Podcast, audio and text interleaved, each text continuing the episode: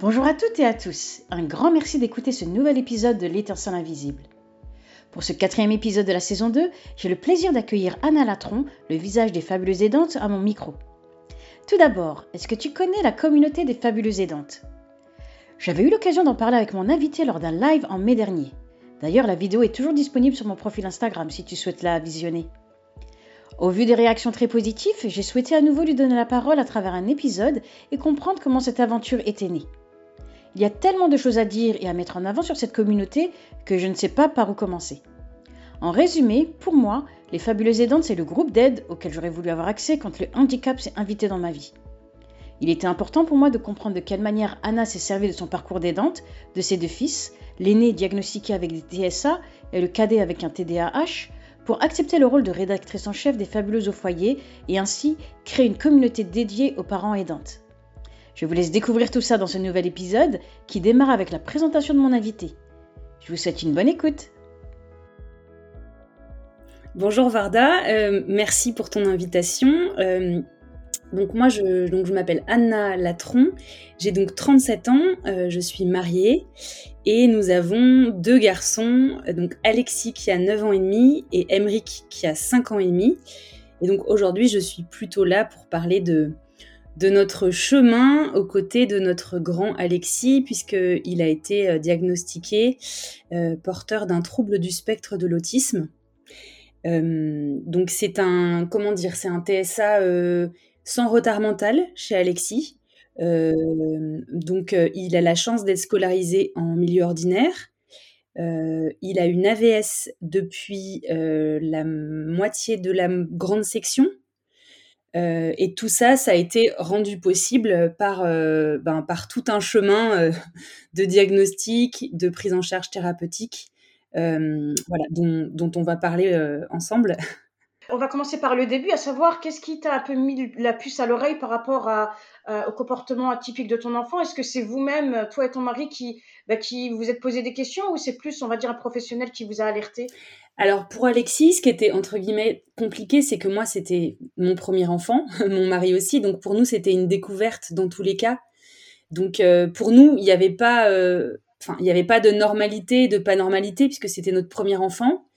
Euh, maintenant, Alexis a été un, petit bébé, nourrisson et petit bébé très très calme, très très mignon. Il était souriant. en revanche, je crois que la première personne qui, qui a commencé à nous à nous mettre la puce à l'oreille, c'était ma mère, euh, voilà, qui m'a dit, écoute, quand vous allez le chercher dans son lit, il avait à peu près un an, il nous tend pas les bras quand on vient le chercher dans son lit. Et voilà, donc ça, a été un petit peu le début de voilà plein de petits indices euh, à partir de ces un an. Et en fait, je pense que vraiment, le, on est rentré dans, entre guillemets dans le dur quand il a eu 18 mois. Euh, voilà, il, s'est mis à plus nous regarder dans les yeux. Euh, il, a commencé à marcher bon, vers 18 mois, donc c'est un peu tard, mais pas non plus très tard. Et puis, euh, il faisait énormément de colère. Voilà, c'était des cris, des hurlements. Euh, il s'est mis à ce moment-là à se griffer, à, se taper. et donc voilà, on avait un un petit garçon qui, voilà, qui, qui, faisait beaucoup, beaucoup de crises. Et clairement, on était vraiment démunis parce qu'on voilà, on comprenait pas, euh, on comprenait pas ce qui se passait. Donc cette, cette euh, errance, on va dire, ça a duré une bonne année. Et en fait, quand il a eu deux ans et demi, euh, je, l'ai emmené en fait voir une psychomotricienne. alors il y a eu d'abord un épisode très très désagréable en fait qui s'est passé par la, crèche dans, dans, laquelle il était gardé. Il y allait trois jours par semaine. Et en fait, les, personnes de la crèche ont fait venir, sans nous avertir, mon mari et moi, ont fait venir le médecin référent de la crèche pour observer notre enfant, euh, sans, nous prévenir et sans notre accord. Et moi, j'ai été convoquée euh, par cette personne que je n'avais jamais vue et qui a observé mon enfant une demi-heure, en, en me disant, euh, voilà, nous pensons à un trouble du lien mère-enfant. Euh, c'est violent ça. Hein. ça, bah, ça a été horrible. Enfin voilà, euh, Alexis avait 18 mois, ouais, 18-20 mois et euh, et en fait moi je suis ressortie de là franchement le cœur en miettes. Hein, j'ai pleuré tout ce que je pouvais. Et en fait j'ai une amie qui était infirmière et c'est elle qui m'a dit mais Anna en fait ça n'est pas normal que cette observation a été faite sans, vous prévenir, sans votre accord, et que voilà, tu été convoqué par un médecin que tu ne connais pas, et ce médecin qui te dit trouble du lien mère-enfant et qui te donne la carte, la carte de visite du centre, enfin du CSMI, du centre de santé mentale et infantile. En gros, en gros, t'es une mauvaise mère, quoi. Enfin, et en fait, là, je me suis dit, mais déjà, je me suis sentie hyper coupable parce que je me suis dit, bah oui, en fait, ça doit être ma faute. Euh, si mon enfant est comme ça, ça doit être que je suis pas une bonne maman pour lui, euh, que je suis toxique pour mon enfant. Euh, donc moi, moi j'ai été très très mal à cette période-là. Ça a été vraiment une période très très dure. J'étais premièrement entre guillemets en échec face à mon enfant, mais j'étais en échec en fait face à moi, face à. Je me sentais vraiment la plus mauvaise des mères, quoi. Et en fait, voilà, au bout de quelques mois, je me suis dit bon, euh, je vais pas aller voir ce CSMI parce que je n'avais pas confiance. Euh, et du coup, j'ai été euh, consulter une psychomotricienne en libéral, ce que, ce que je te disais tout à l'heure. Et là, Alexis avait, moi, il avait un tout petit peu plus de deux ans. Et j'ai senti tout de suite en arrivant chez cette personne, chez cette femme, que en fait elle, elle euh, qu'elle comprenait euh, ma détresse en fait. Alors déjà la détresse de mon enfant qui était visible puisque les, premières séances, euh, elle a juste travaillé pour que Alexis marche vers moi, pour qu'il me tende les bras, on se lançait un ballon et pour qu'il me regarde dans les yeux. Et, et à aucun moment je me suis sentie jugée. donc et ça pour moi ça a été ça a été énorme parce que vraiment c'était une période qui était extrêmement difficile. Je euh, comprends, je comprends. Et dans tout ça, comment ton mari euh, s'est positionné? Ben, mon mari, euh, je pense qu'il voulait pas voir. il disait que c'était normal, que c'était la période des terrible tout, mais je sentais bien quand même que il se posait aussi des questions, mais je savais intuitivement que ça serait à moi en fait de faire le travail, d'aller trouver des réponses. Euh, par contre, il m'a toujours soutenu. Il m'a toujours dit euh, oui, c'est très bien que vous alliez, que tu ailles voir une psychomotricienne pour Alexis, c'est super. Euh, voilà, aucun moment il a dit voilà, je refuse qu'on aille qu'on aille voir quelqu'un, je refuse qu'on aille voir un professionnel. et à cette période-là, la psychomotricienne nous a conseillé d'aller voir une, une thérapeute pour faire un peu une sorte de thérapie familiale euh, pour parler un petit peu des, difficultés d'Alexis, euh, bah, de nos difficultés aussi en tant que parents. Euh, et là, par contre, voilà, on a fait 3-4 séances et mon mari n'a pas trop accroché. Voilà, parce qu'elle avait, elle avait une approche assez intrusive et puis je pense qu'elle connaissait pas très bien en fait le monde de l'autisme. Bon, même si à l'époque on savait pas que c'était ça. Et du coup, voilà, elle avait, elle avait des, un peu des, des solutions qui seraient bien peut-être pour des enfants euh, sans, sans, voilà, sans, trouble. Mais euh, clairement, on s'est senti un peu culpabilisé, euh, un peu, un peu contrôlé en fait, un peu jugé dans notre façon d'être parents. Et je pense qu'à l'époque, c'était pas du tout ce dont on avait besoin. Bien sûr. Et du coup, à l'âge de deux ans, deux ans et demi, hormis peut-être le développement euh, d'un point de vue psychomotricité, est-ce que euh, d'un point de vue cognitif, est-ce qu'il y avait des signes euh, bah, qui pouvaient faire penser à de l'autisme? Est-ce qu'en termes d'interaction, ton enfant était verbal, il commençait à verbaliser, à interagir avec toi ou comment, comment quelle était Alors, il était verbal, mais c'était c'était assez restreint. c'était pas choquant, mais bon, moi je voyais bien que je voyais bien que voilà, il s'exprimait surtout en criant et puis, euh, tout ce qui était euh, graphisme, c'était zéro. Mais quand je dis zéro, c'est-à-dire euh, Alexis n'a pas dessiné, n'a pas. Déjà, il n'a jamais colorié, mais il s'est mis à dessiner à 5 ans et demi. D'accord. Donc, moi, là, je commençais à angoisser pour l'école, évidemment. Et c'est à ce moment-là, en fait, que en fait, ma cousine est orthophoniste et dans notre région, et c'est elle, en fait, qui m'a donné les coordonnées d'un pédopsychiatre et donc on a été le voir, je me souviens très bien, euh, c'était le jour des trois ans d'Alexis. Et euh, bah, c'est le même pédopsychiatre euh, qu'il a toujours aujourd'hui. et ce, monsieur avait une approche bah, un peu à l'ancienne, c'est-à-dire ben, tout ce qui se passe dans le cabinet, c'est entre lui et l'enfant, et nous, en fait, on sait absolument rien de ce qui se passe. Mais, mais moi, je pense que ça nous allait bien à cette période-là, parce que j'avais très peur en fait de rentrer dans une démarche où euh, en gros, le, professionnel allait nous dire ah bah vous devriez faire ça, c'est parce que vous faites pas bien ça qu'il est comme ça. Je, pense que j'avais besoin en fait qu'Alexis il ait son, son, son propre jardin secret thérapeutique. Bien sûr.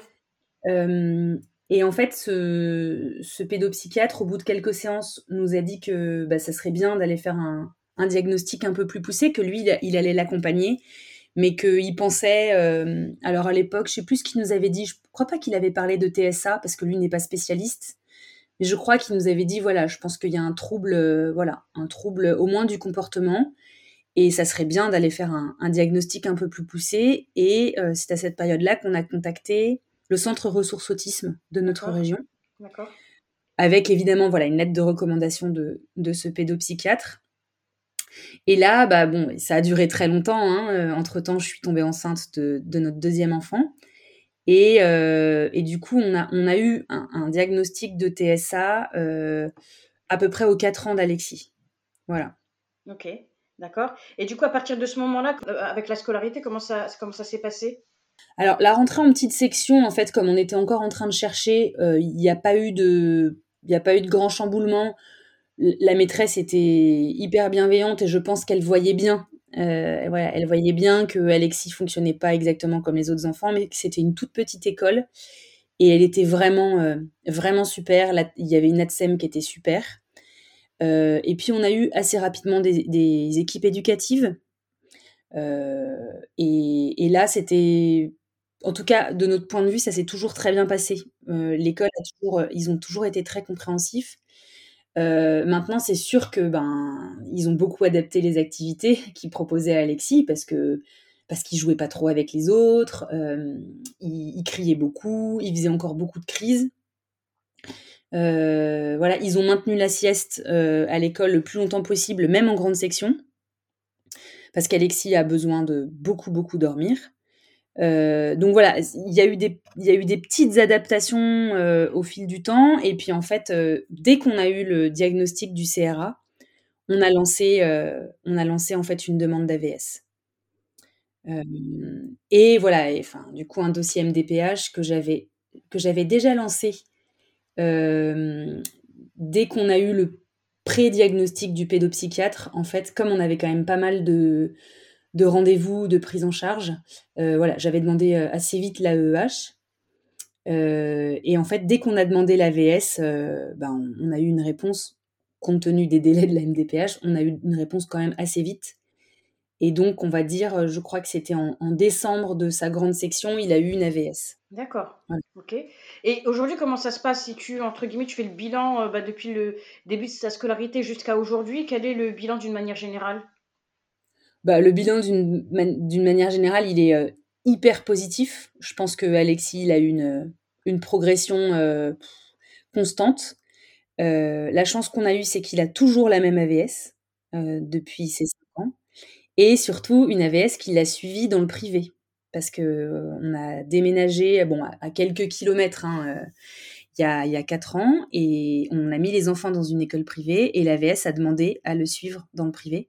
C'est ce que me disent toutes ces maîtresses, c'est qu'en termes de compétences, en fait, il, a, il est peut-être même un petit peu au-dessus de la moyenne. Elles me disent qu'il percute très très vite. Maintenant, il y a un peu un décalage entre la façon dont il percute et après les réalisations euh, voilà, qu'il arrive à produire. Mais euh, aujourd'hui, Alexis, euh, Alexis va bien. bon, moi, je trouve que la période de Covid, là, avec euh, les interruptions d'école, le masque à l'école, toutes les nouvelles règles, ça, hum, Alexis est un enfant déjà assez angoissé euh, de base. Et là, je, trouve qu'il est, hum, il est très angoissé en ce moment. Voilà. Mais bon, je pense qu'on l'est un peu tous. Et euh, je pense que ces enfants qui sont des éponges, ben, sont très fragilisés, je pense, par le contexte. Bien sûr, bien sûr. Mm. Et du coup, tu, tu, tu m'expliquais donc que tu as fait le choix de mettre tes deux enfants en privé. Est-ce que c'était lié au handicap de ton fils ou est-ce que c'était juste, on va dire, un choix personnel? Alors, c'était un peu les deux. Euh, on avait entendu euh, beaucoup de bien de cette école et notamment euh, sur le plan de l'inclusion, sur la, la, façon dont ils considèrent les enfants différents. il y, a, une classe Ulysse dans cette école et hum, j'ai toujours vu en fait le handicap comme une richesse. Donc je me suis toujours dit que j'aimerais beaucoup que mes enfants soient scolarisés dans une école où il y a des classes Ulysse. Est-ce que c'est le cas aujourd'hui pour ton fils? Il est en dispositif Ulysse? Non, non. Et en fait, je, moi, je tiens à ce que mes enfants voient clairement au quotidien que euh, bah, tout, tout, le monde n'est pas pareil et que euh, il peut y avoir des enfants avec des besoins différents, mais ça fait pas d'eux des moins, des moins bonnes personnes et des personnes dont il faut avoir peur. D'accord. Et je, et je savais que euh, voilà que cette que cet établissement qui est pas très grand était super accueillant avec les familles qui avaient des enfants, on va dire qui rentraient pas complètement dans le moule. Sans aller forcément en Ulysse, mais je sentais en fait qu'ils avaient une voilà une attention, une attention à ça. Et pour moi, c'est pour nous avec mon mari, c'était important. D'accord. Et comment se positionne euh, le, bah, le, petit frère, euh, le, petit frère dans tout ça? Est-ce que vous, tu, tu, estimes que tu as dû un peu réajuster les choses et poser des mots sur ce qui se passait, ou est-ce que tout, euh, tout s'est fait très naturellement? Alors, bah, ça s'est fait naturellement parce que du coup, mon deuxième, il est né, on va dire, en plein, en plein dedans. Hein, il est né quand on, quand on était en train de, d'avoir ce diagnostic du CRA. Euh, après, la, double problématique chez nous, c'est qu'en fait, mon deuxième a aussi un, c'est pas un TSA, hein, il a un TDAH euh, qu'on a découvert il y a pas très longtemps. Euh, donc du coup, voilà, on, a, deux enfants avec des besoins un petit peu spécifiques. mais ce qui est sûr, c'est que je, pense maintenant avec le recul que mon, deuxième a développé en fait des comportements euh, qui sont liés au fait que bah, il, a, il a beaucoup vu son grand frère faire des crises. Euh, il a quand même été pas mal tapé par son grand frère. Euh, même s'ils ont une relation hyper proche, voilà, ils ont une relation qui est quand même très conflictuelle. Et je pense que mon deuxième est quand même marqué, ouais, par cette, par le fait que son grand frère fonctionne pas comme tout le monde, quoi. Voilà que tu peux m'en dire un peu plus sur euh, bah, tout ce qui est vie sociale, vie professionnelle Comment euh, vous, avez euh, fait le choix de rebondir par rapport à tout ça? Ça a été long parce que je pense que pendant 2-3 ans, en fait, on s'est complètement isolé. puisqu'on avait honte en fait des comportements de notre enfant en société. Donc on, on voyait que certaines personnes, on faisait tout pour ne pas modifier le rythme d'Alexis, ses routines, donc la sieste, le coucher tôt, moi, je sais que je me suis interdit énormément de choses parce que je, redoutais en fait le regard des autres, hein, clairement. Je... Donc c'est clairement toi qui, qui as mis de la distance avec ton cercle, ton cercle social, c'est ça? D'accord.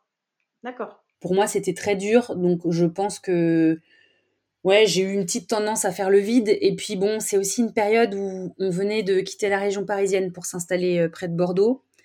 Euh, donc on avait tout un cercle à recréer et clairement euh, pendant deux ans, ben, on n'a pas recréé de cercle. Hein. D'accord. Et du coup, donc au, bout de, au bout de deux ans, qu'est-ce qui, qu'est-ce qui a fait que justement bah, tu t'es, peut-être plus ouverte J'ai entrepris un accompagnement avec un thérapeute. Euh, Alexis est rentré à l'école aussi, donc je pense que socialement, ça m'a quand même...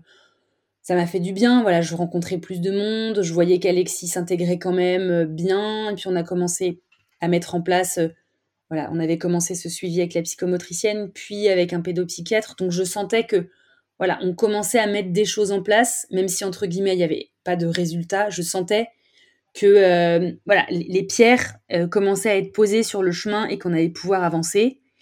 Et, puis moi, en fait, c'est à cette période-là que j'ai commencé à, voilà, à avoir plus d'activités professionnelles. Et donc je pense aussi que ça, mon esprit était un peu moins focalisé aussi là-dessus clairement, les étapes que tu expliques, euh, à bien des égards, ça ressemble beaucoup à mon parcours, que ce soit la crèche, le fait qu'ils aient impliqué un médecin euh, scolaire. Euh, enfin, toutes ces étapes, je me retrouve énormément dans ton parcours et quelque part, ça ne m'étonne pas que tu aies fait le choix de te, entre guillemets, de te fermer à, une vie sociale parce que je pense que c'est aussi nécessaire pour nous en tant que parents de, bah, de poser les briques, de poser les fondements et surtout de savoir vers mm. où on va en fait.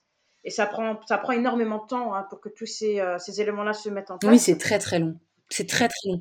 C'est vrai qu'aujourd'hui, quand je regarde le chemin parcouru, je me, enfin, je me dis, franchement, on peut être fier de nous parce que, sans me jeter de fleurs, je me dis, on a, on a fait tellement de choses et aujourd'hui, Alexis va bien, mais clairement, quand on est dedans, on, on, on se rend pas compte euh, qu'il faut tenir et que ça va être très très long. C'est sur un temps très très long. Ouais.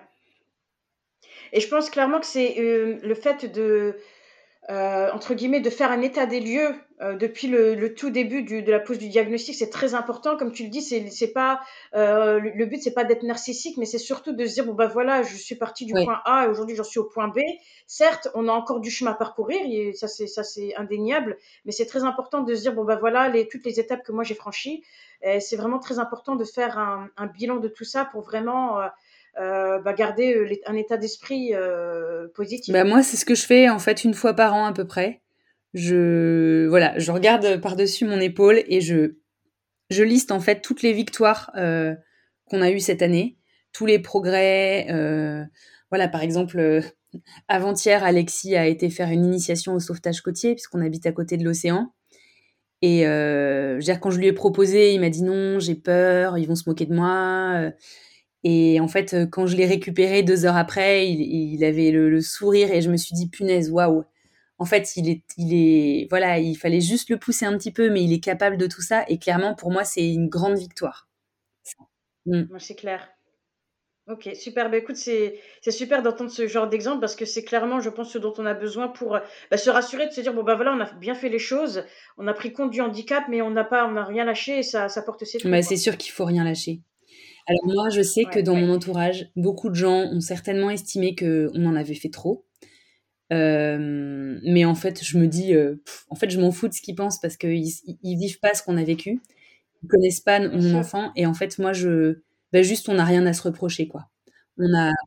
Et trop de quel de quel point de vue exactement? Ben, on va dire comme le, le, le comme le TSA euh, d'Alexis est quand même assez léger entre guillemets, je suis sûre qu'il y a des gens qui, en plus, maintenant qu'il va hyper bien, bah, ils le voient une journée par an j'entends bien leur réflexion. Ah non, mais franchement, Alexis, ça va hyper bien, mais il n'y a plus rien. Euh, franchement. Euh, et, et, parfois, j'ai juste envie de leur dire euh, Ouais, six ans de boulot, en fait.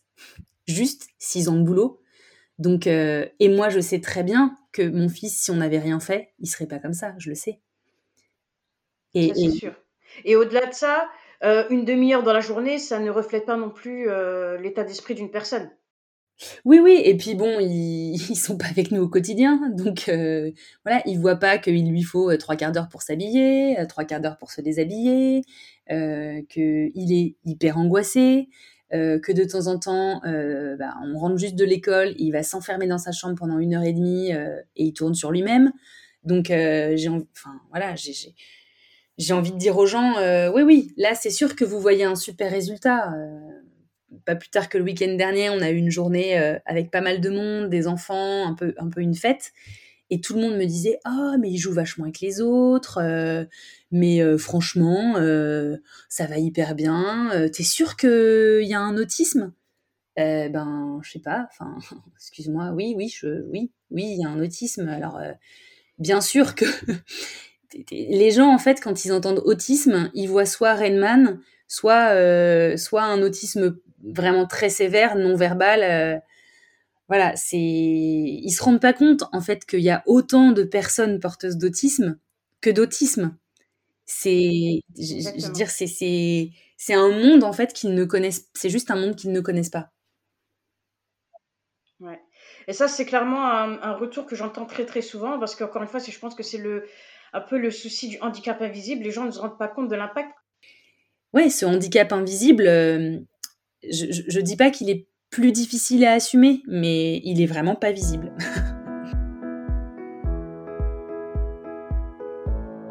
Euh, ce que je comprends également, euh, de par toute cette expérience avec le euh, bah, l'autisme, ça t'a amené professionnellement à te positionner d'une certaine manière.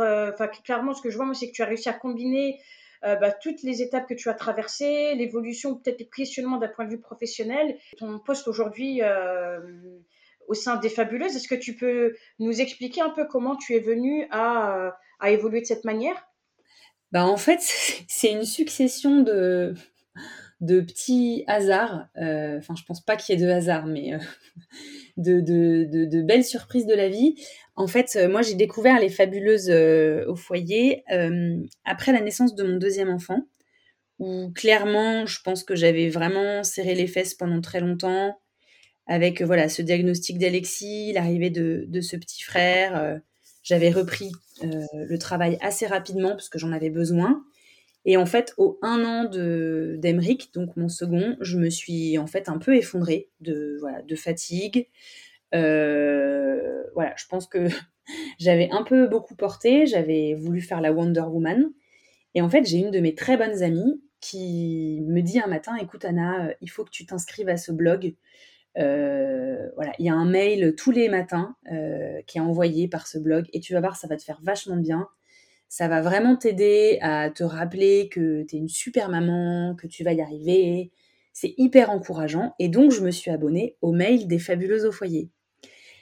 Euh, et en fait, je suis rentrée à pieds joints là-dedans parce que vraiment, je pense que c'était ce dont j'avais besoin à ce moment-là voilà, qu'on me rappelle en fait que tout ce que je faisais avait de la valeur, que j'avais de la valeur, que je pouvais avoir confiance en moi, que mes mamans, mes enfants n'avaient pas besoin d'une maman parfaite, mais d'une maman euh, voilà qui, qui, va bien, euh, qui se sent euh, voilà qui se sent sereine, qui a le sourire.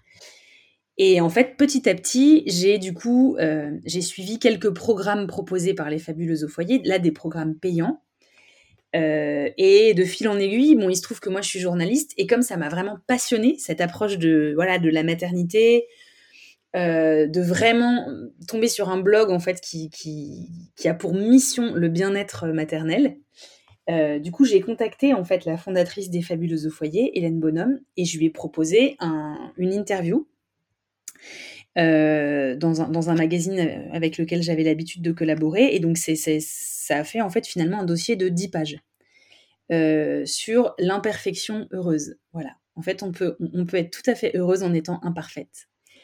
Euh, et en fait, on s'est rencontrés puisque Hélène venait d'arriver à Bordeaux. Elle venait de déménager, elle avait quitté l'Alsace, elle venait d'arriver à Bordeaux. Et moi, j'étais dans le Bordelais. Et en fait, on s'est rencontrés autour d'un café et on est resté 4 heures à papoter.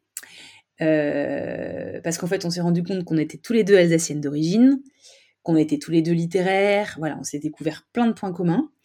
Et puis, euh, en fait, de fil en aiguille, on s'est contacté plusieurs fois parce que du coup, je, pensais souvent à elle pour des interviews sur des thèmes, euh, voilà, que j'avais l'habitude de traiter dans les journaux auxquels je collaborais. Et puis voilà, petit à petit, moi, je continuais mon, mon chemin avec les programmes proposés par les fabuleuses et en même temps, bah avec Hélène, on avait un lien, pas amical, mais on avait un, lien professionnel de, voilà, vraiment de respect mutuel. Euh, et puis, euh, voilà, de fil en aiguille, euh, ben, on n'a pas rompu ce lien. Et à une période où ben, le, j'avais plus beaucoup de, clients, voilà, les, mon volume de, de pige, mon volume d'articles avait un peu baissé. En fait, mon téléphone a sonné et euh, Hélène m'a demandé si, euh, par hasard, ça, me, ça rentrerait dans mes plans de travailler pour les fabuleuses. Et là, euh, les bras m'en sont tombés, c'est-à-dire que même si j'avais voulu imaginer secrètement ce truc, jamais j'aurais pu penser que ça m'arriverait. Et donc ça, c'était il y a trois ans, voilà. En avril, ouais, en avril 2018. Euh, et donc j'ai rejoint l'équipe des Fabuleuses euh, voilà, en tant que rédactrice en chef du blog. Euh, et puis depuis, les projets n'ont cessé de, de se présenter à nous. Aujourd'hui, bah voilà, les Fabuleuses au foyer, c'est donc un mail du matin qui est envoyé à 100 000 mamans tous les matins. Un petit encouragement dans le quotidien. C'est des formations payantes et notamment une formation de 12 mois qui s'appelle Le Village et depuis quelques mois, c'est on va dire une nouvelle communauté, euh, puisque depuis le mois de janvier, en fait, euh, ben, je suis à la tête d'un site qui s'appelle Les Fabuleuses Aidantes, et donc qui lui s'adresse spécifiquement aux mamans qui ont soit un enfant handicapé ou malade, soit leur conjoint euh, qui peut être dépressif, en burn-out ou handicapé, ou soit euh, qui doivent euh, bah, gérer le vieillissement de leurs parents. Donc ça peut être un Alzheimer ou voilà une dépendance qui s'installe. Et donc ça, c'est mon nouveau bébé. Est-ce que tu peux du coup nous expliquer en quoi ce programme des fabuleuses aidantes consiste? Alors, donc les fabuleuses aidantes, c'est d'abord donc un blog avec des articles accessibles gratuitement. Euh, on peut s'abonner à une newsletter euh, et on reçoit en fait chaque mardi un petit mail de ma part, euh, un petit mail d'encouragement avec le lien vers l'article de la semaine, puisque du coup il y a un, un nouvel article chaque semaine sur ce blog. On a, moi j'ai écrit un e-book, donc un livre téléchargeable sur ce site, totalement gratuit, d'une centaine de pages, vraiment qui s'adresse aux, fabuleuses aidantes.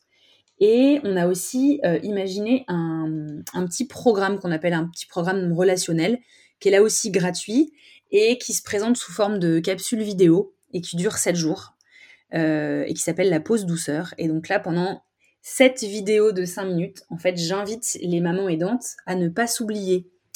Voilà, parce que le, je pense pour moi le secret de voilà, d'une maman aidante qui va tenir le coup, c'est une maman qui pense à elle, qui continue à penser à elle en fait, parce qu'elle est un pilier et qu'il faut qu'elle pense à elle.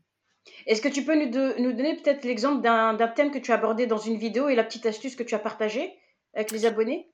Euh, alors, euh, oui, je pars de cette, idée qu'on a que en fait on n'a jamais le temps en tant que maman aidante, qu'on a trop de choses à gérer et du coup, j'invite les mamans à euh, débrancher pendant 5 minutes, à mettre un minuteur sur leur téléphone et à ne rien faire pendant 5 minutes. Donc ça, c'est un exercice hyper intéressant. Et pendant ces 5 minutes, petit à petit, on va avoir des envies.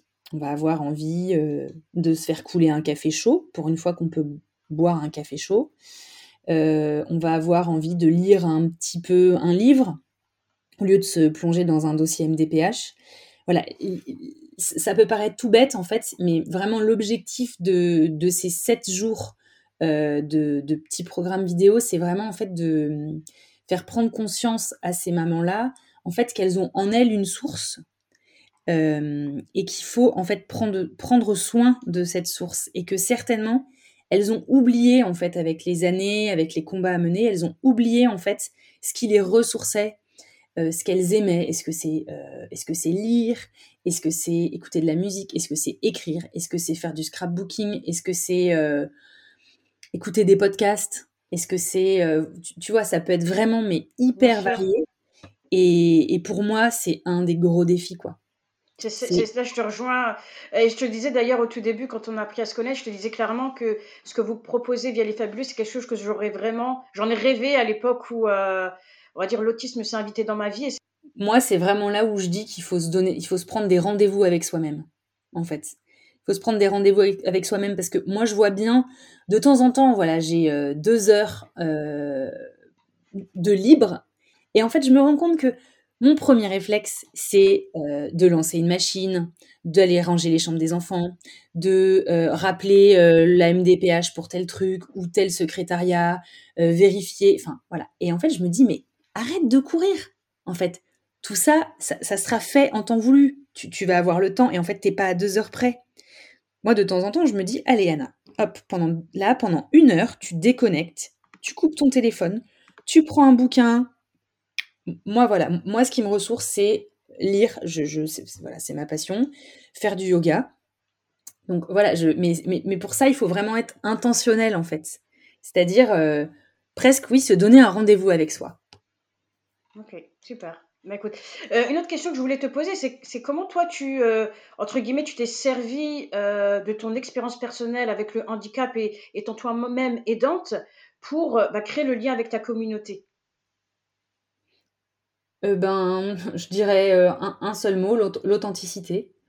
Donc, euh, je leur parle, je leur ai d'abord parlé de moi, en fait, de moi, ce que j'ai vécu et ensuite les écouter. Les écouter. En fait, leur leur faire comprendre par plein de façons différentes. Ça peut être par des mails, ça peut être par des posts. Euh, puisque quand on suit le petit programme relationnel, en fait, on est sur une plateforme sécurisée où on peut échanger euh, les unes avec les autres. Donc, je leur fais des petits coucous en vidéo.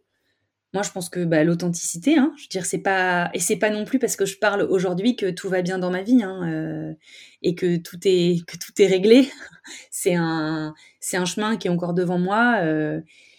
maintenant, voilà, j'ai quelques outils et, en fait, j'ai envie de les partager et j'ai surtout euh, envie de faire comprendre à ces mamans que en fait, elles ont elles ont le droit de trouver ça difficile et elles ont elles ont des endroits en fait où elles peuvent déposer ça.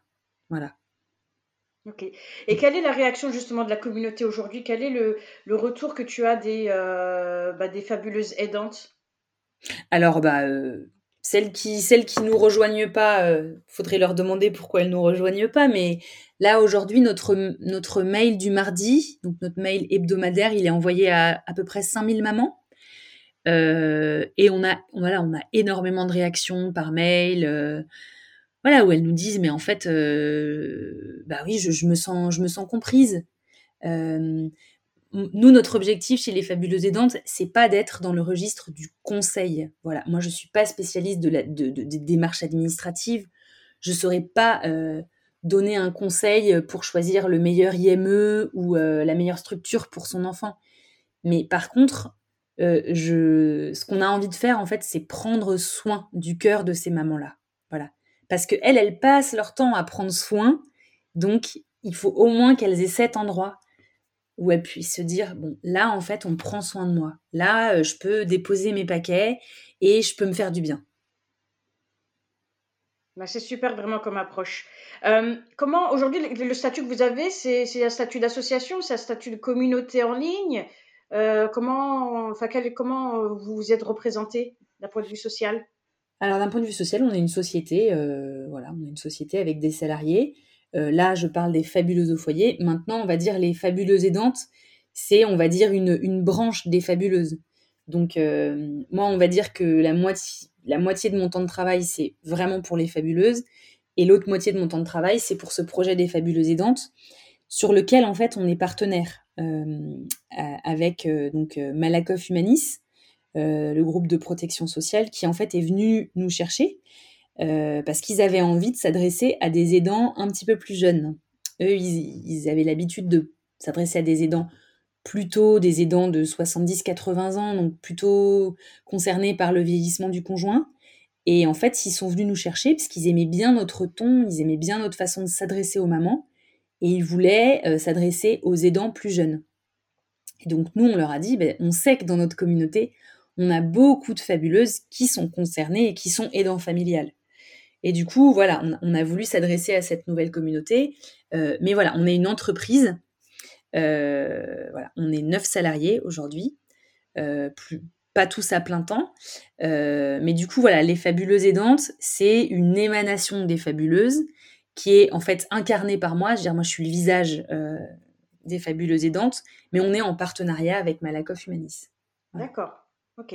Et du coup, les fabuleuses aidantes, euh, dans six mois, dans un an, comment, comment toi tu te projettes? Est-ce qu'il y a, est-ce que sur la table tu as des projets, des objectifs que tu t'es fixés et tu te dis bon ben voilà euh, l'objectif que je souhaite atteindre, peut-être en termes de nombre d'abonnés, peut-être mettre en place d'autres types de services, adresser d'autres d'autres sujets?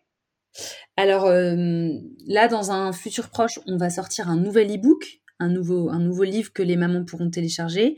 Ensuite, on va essayer de sortir euh, régulièrement des, petits programmes de, de 7 jours, euh, des petits programmes vidéo pour, soutenir les mamans de diverses façons. On va essayer de varier un petit peu les thèmes. Le premier programme, c'était la pause douceur. C'était plutôt prends soin de toi voilà, dans les prochains, il faut qu'on réfléchisse pour voir un petit peu sur quoi on voudrait euh, on voudrait partir. Et moi, clairement, euh, j'aimerais bien qu'on l'année prochaine qu'on soit à 30 000 euh, à 30 000 mamans dans cette communauté. Et j'aimerais beaucoup qu'on ait des réseaux sociaux associés. Pour l'instant, moi, mon rêve, c'est qu'on fasse une proposition de répit pour ces mamans-là.